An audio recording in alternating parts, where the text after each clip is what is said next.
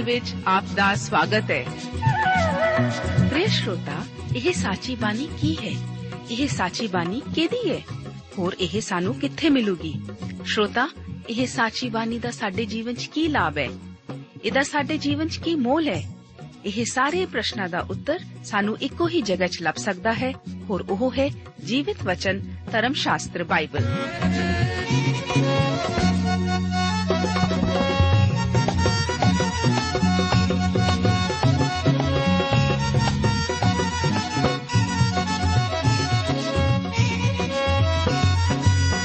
ਧਰਮ ਸ਼ਾਸਤਰ ਬਾਈਬਲ। ਉਹੀ ਜੀਵਿਤ ਵਚਨ ਦਾ ਅਸੀਂ ਇਸ ਕਾਰਜਕ੍ਰਮ ਵਿੱਚ ਅਧਿਐਨ ਕਰਾਂਗੇ।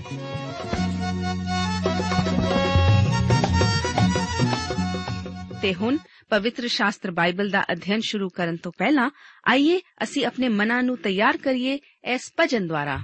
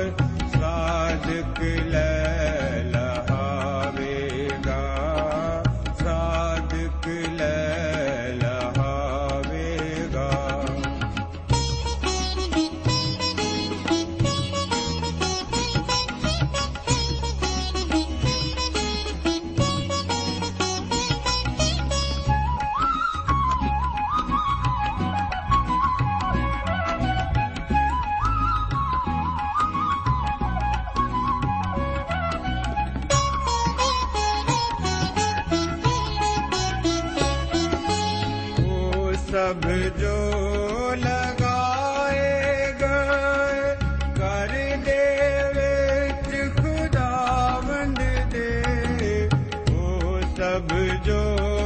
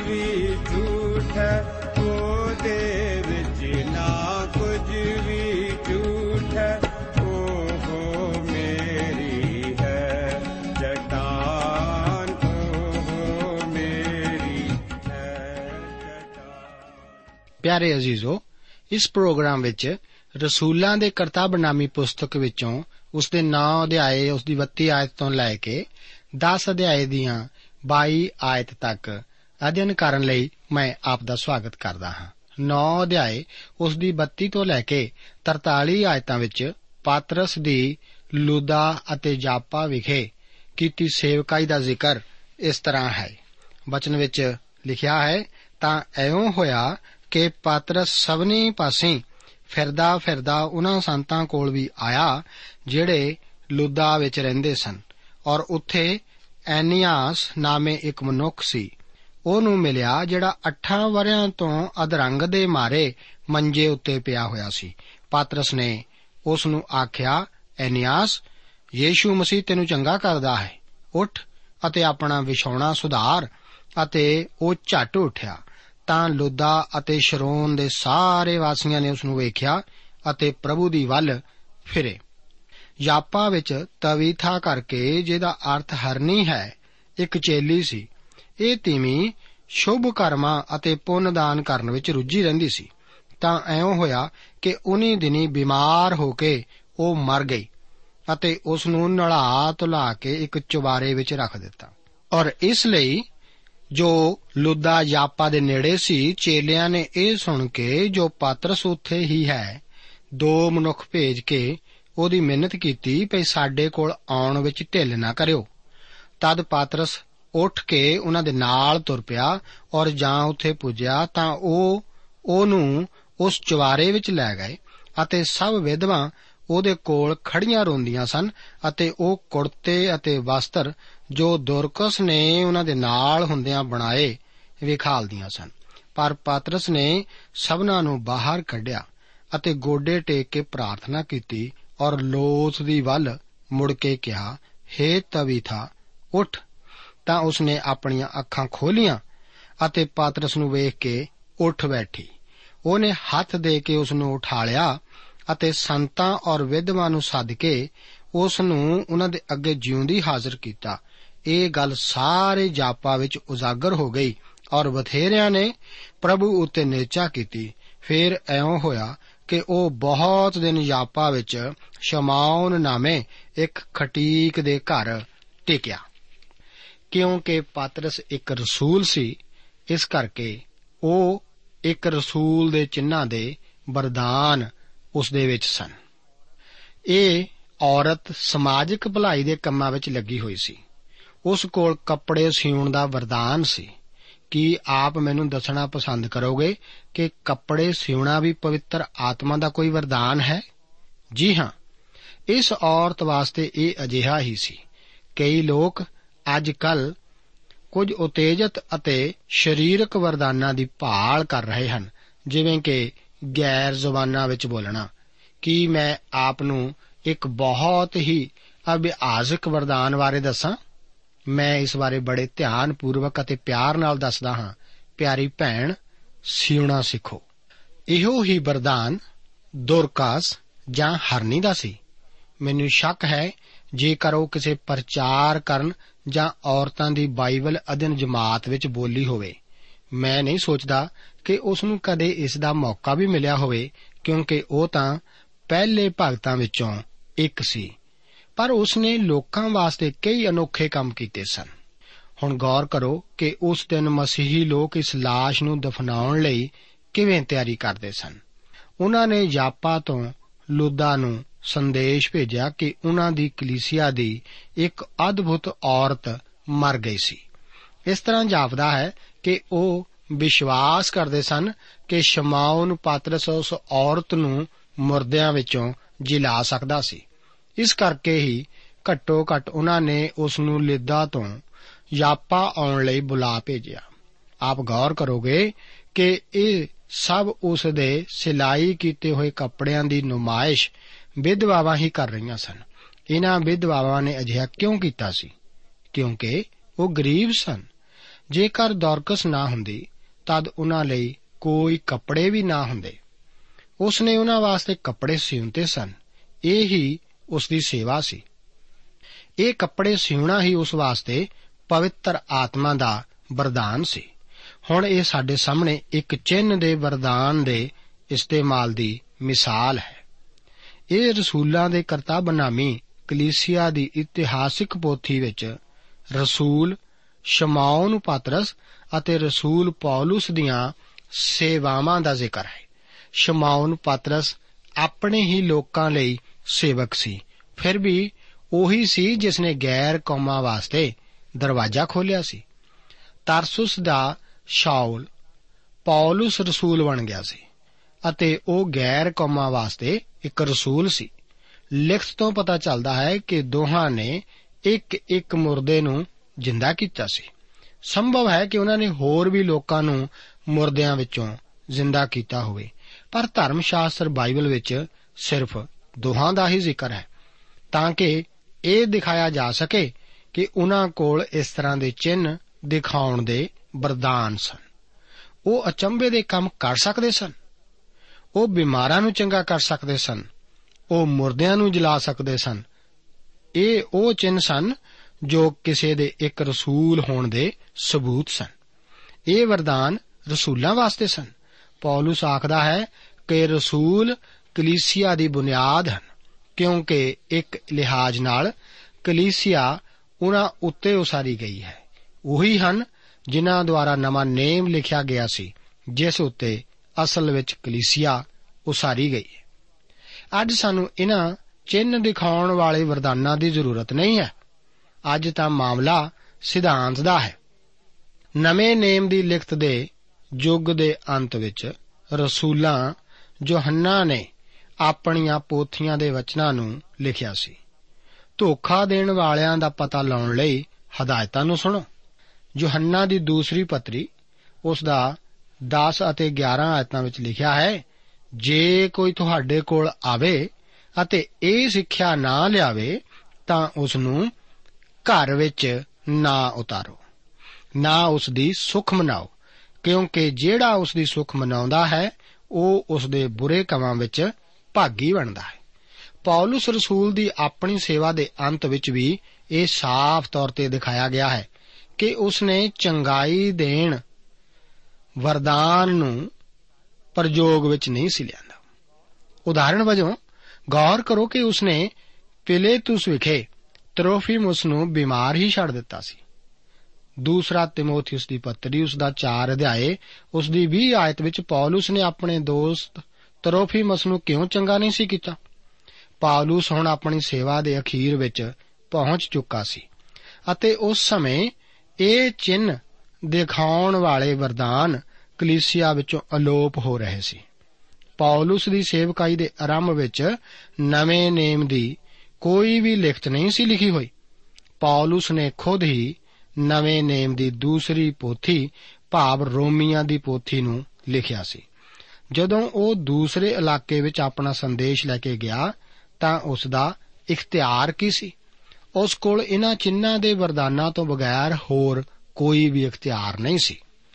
ਪਰ ਜਦੋਂ ਨਵੇਂ ਨੇਮ ਦੀ ਲਿਖਤ ਲਿਖ ਕੇ ਪੂਰੀ ਤਿਆਰ ਹੋ ਗਈ ਸੀ, ਤਾਂ ਇਹ ਇਖਤਿਆਰ ਇਹਨਾਂ ਚਿੰਨ ਦਿਖਾਉਣ ਵਾਲੇ ਵਰਦਾਨਾਂ ਤੋਂ ਬਦਲ ਕੇ ਠੀਕ ਸਿਧਾਂਤ ਵੱਲ ਹੋ ਗਿਆ ਸੀ।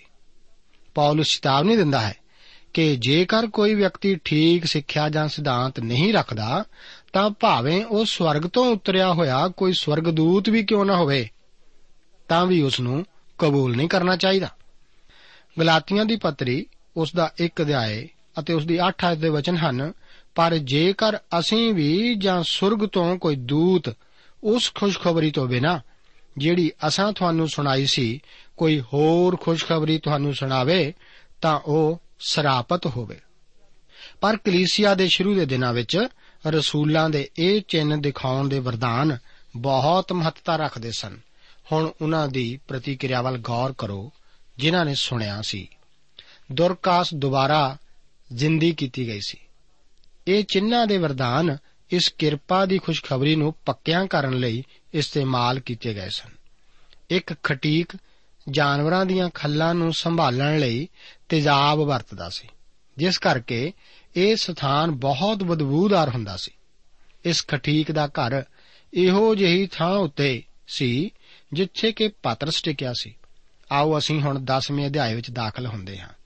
ਇਸ ਅਧਿਆਏ ਦਾ ਮੁੱਖ ਵਿਸ਼ਾ ਕੁਰਨੇਲੀਅਸ ਦਾ ਬਦਲਣਾ ਹੈ, ਜੋ ਕਿ ਇੱਕ ਰੋਮੀ ਸੂਬੇਦਾਰ ਸੀ।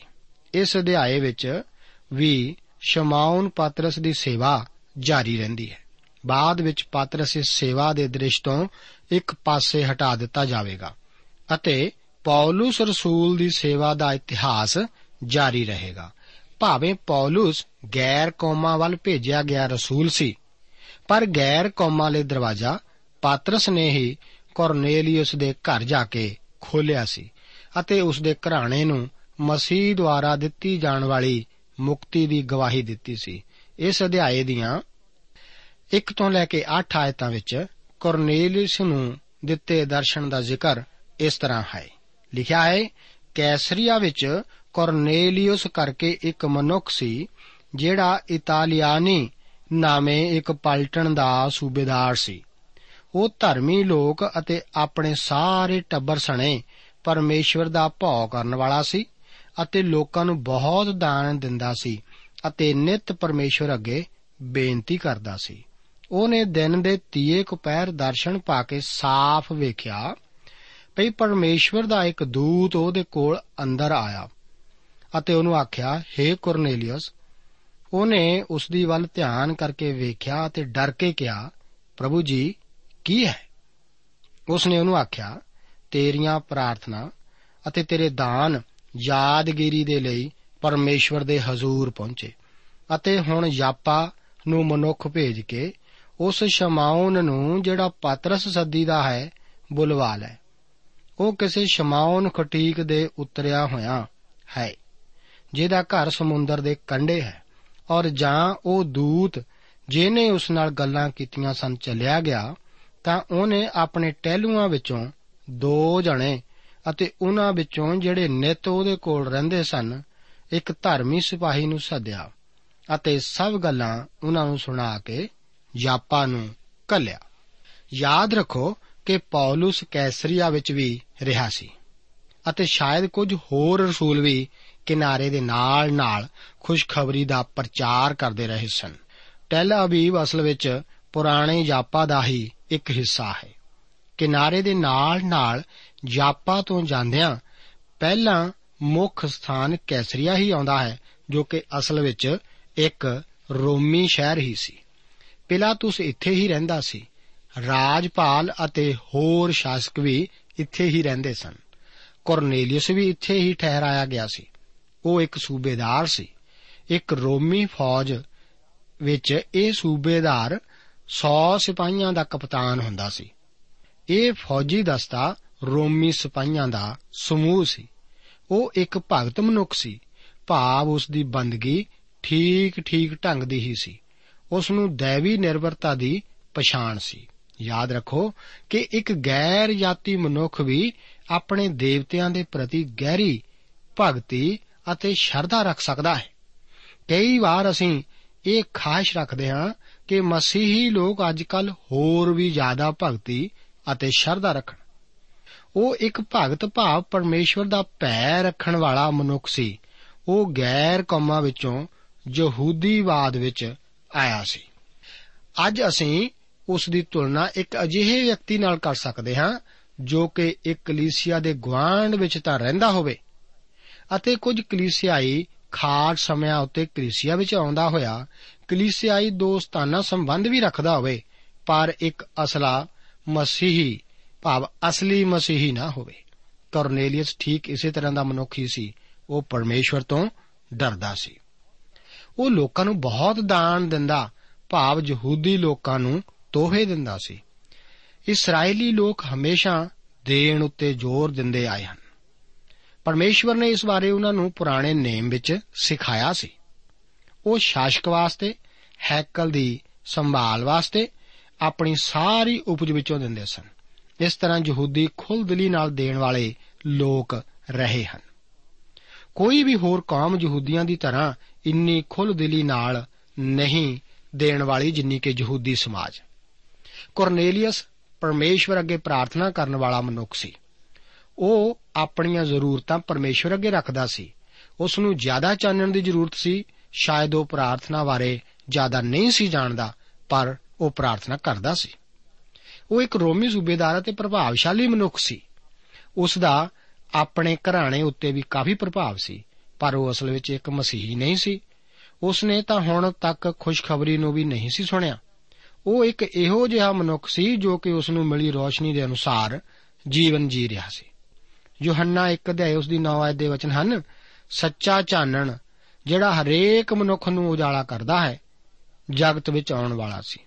ਇਹ ਸੂਬੇਦਾਰ ਯੀਸ਼ੂ ਮਸੀਹ ਜੀ ਨੂੰ ਨਾ ਤਾਂ ਮਿਲਿਆ ਸੀ ਅਤੇ ਨਾ ਹੀ ਉਸ ਦੀ ਹਜ਼ੂਰੀ ਵਿੱਚ ਆਇਆ ਸੀ, ਪਰ ਜੋ ਰੋਸ਼ਨੀ ਉਸ ਕੋਲ ਸੀ ਉਹ ਉਸ ਦੇ ਅਨੁਸਾਰ ਜੀ ਰਿਹਾ ਸੀ। ਪੌਲਸ ਰੋਮੀਆਂ ਦੀ ਪੱਤਰੀ ਉਸ ਦਾ ਇੱਕ ਅਧਿਆਇ, ਉਸ ਦੀਆਂ 19 ਅਤੇ 20 ਆਇਤਾਂ ਵਿੱਚ ਉਹਨਾਂ ਦਾ ਜ਼ਿਕਰ ਕਰਦਾ ਹੈ ਲਿਖਦਾ ਹੈ, ਜੋ ਕਿ ਉਹਨਾਂ ਨੂੰ ਮਿਲੀ ਰੋਸ਼ਨੀ ਅਨੁਸਾਰ ਨਹੀਂ ਜਿਉਂਦੇ। ਲਿਖਦਾ ਹੈ, ਕਿਉਂ ਜੋ ਪਰਮੇਸ਼ਰ ਦੇ ਵਿਖੇ ਜੋ ਕੁਝ ਮਾਲੂਮ ਹੋ ਸਕਦਾ ਹੈ, ਸੋ ਉਹਨਾਂ ਵਿੱਚ ਪ੍ਰਕਾਸ਼ ਹੈ।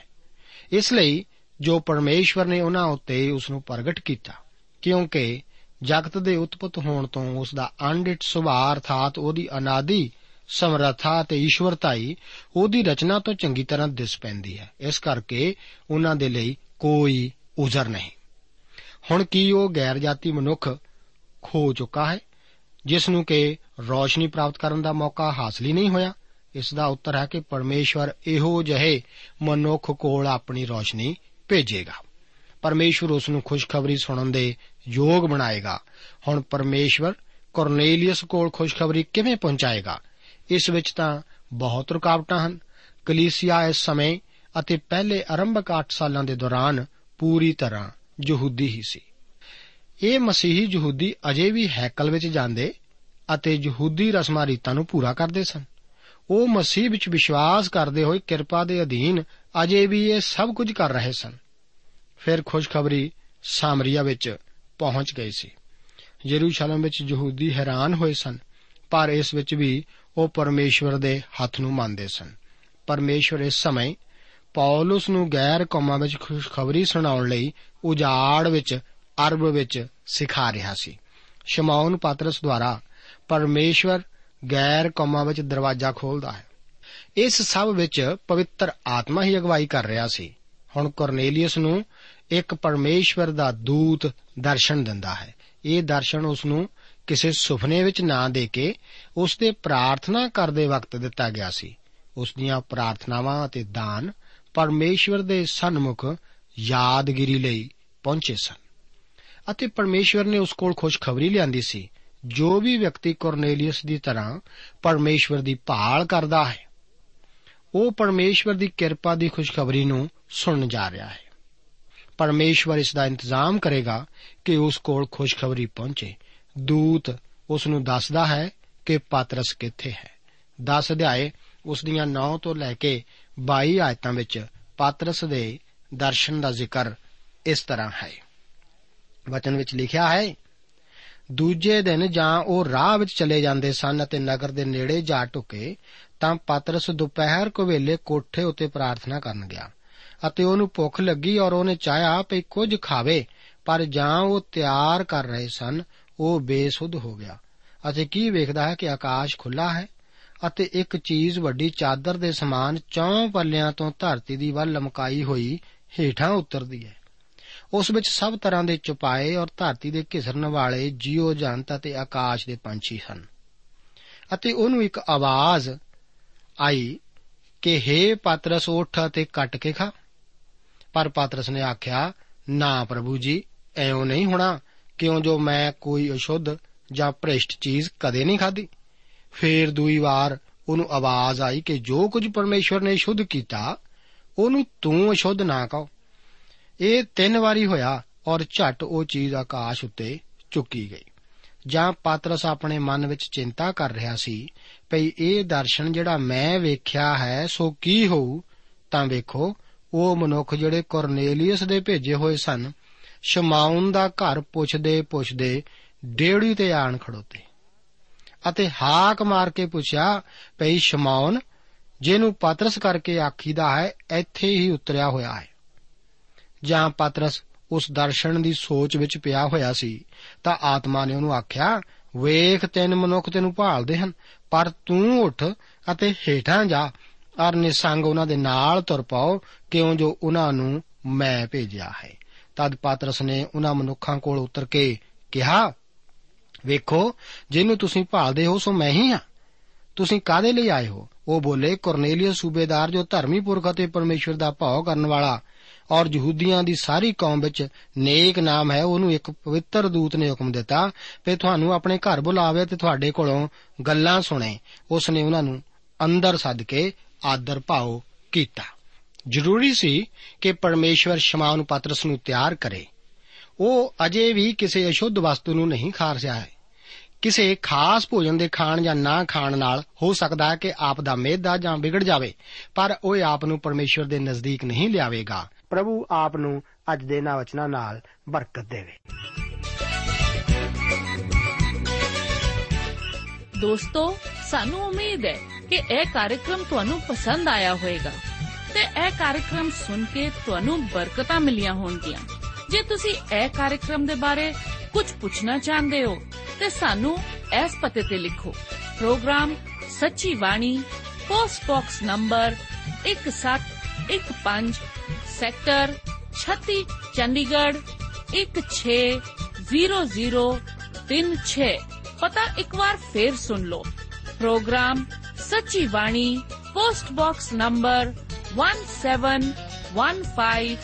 sector 36 Chandigarh 160036 ਸਾਡਾ ਈਮੇਲ ਪਤਾ ਹੈ punjabi.ttb@twr.in ਪਤਾ ਇੱਕ ਵਾਰ ਫੇਰ ਸੁਣ ਲਓ punjabi.ttb@twr.in ਹੁਣ ਸਾਡੇ ਪ੍ਰੋਗਰਾਮ ਦਾ ਸਮੇਂ ਸਮਾਪਤ ਹੁੰਦਾ ਹੈ ਉਮੀਦ ਹੈ ਅਗਲੇ ਪ੍ਰੋਗਰਾਮ ਵਿੱਚ ਤੁਹਾਡੇ ਨਾਲ ਫੇਰ ਪੇਂਟ ਹੋਏਗੀ। ਰੱਬ ਤੁਹਾਨੂੰ ਬਰਕਤ ਦੇ।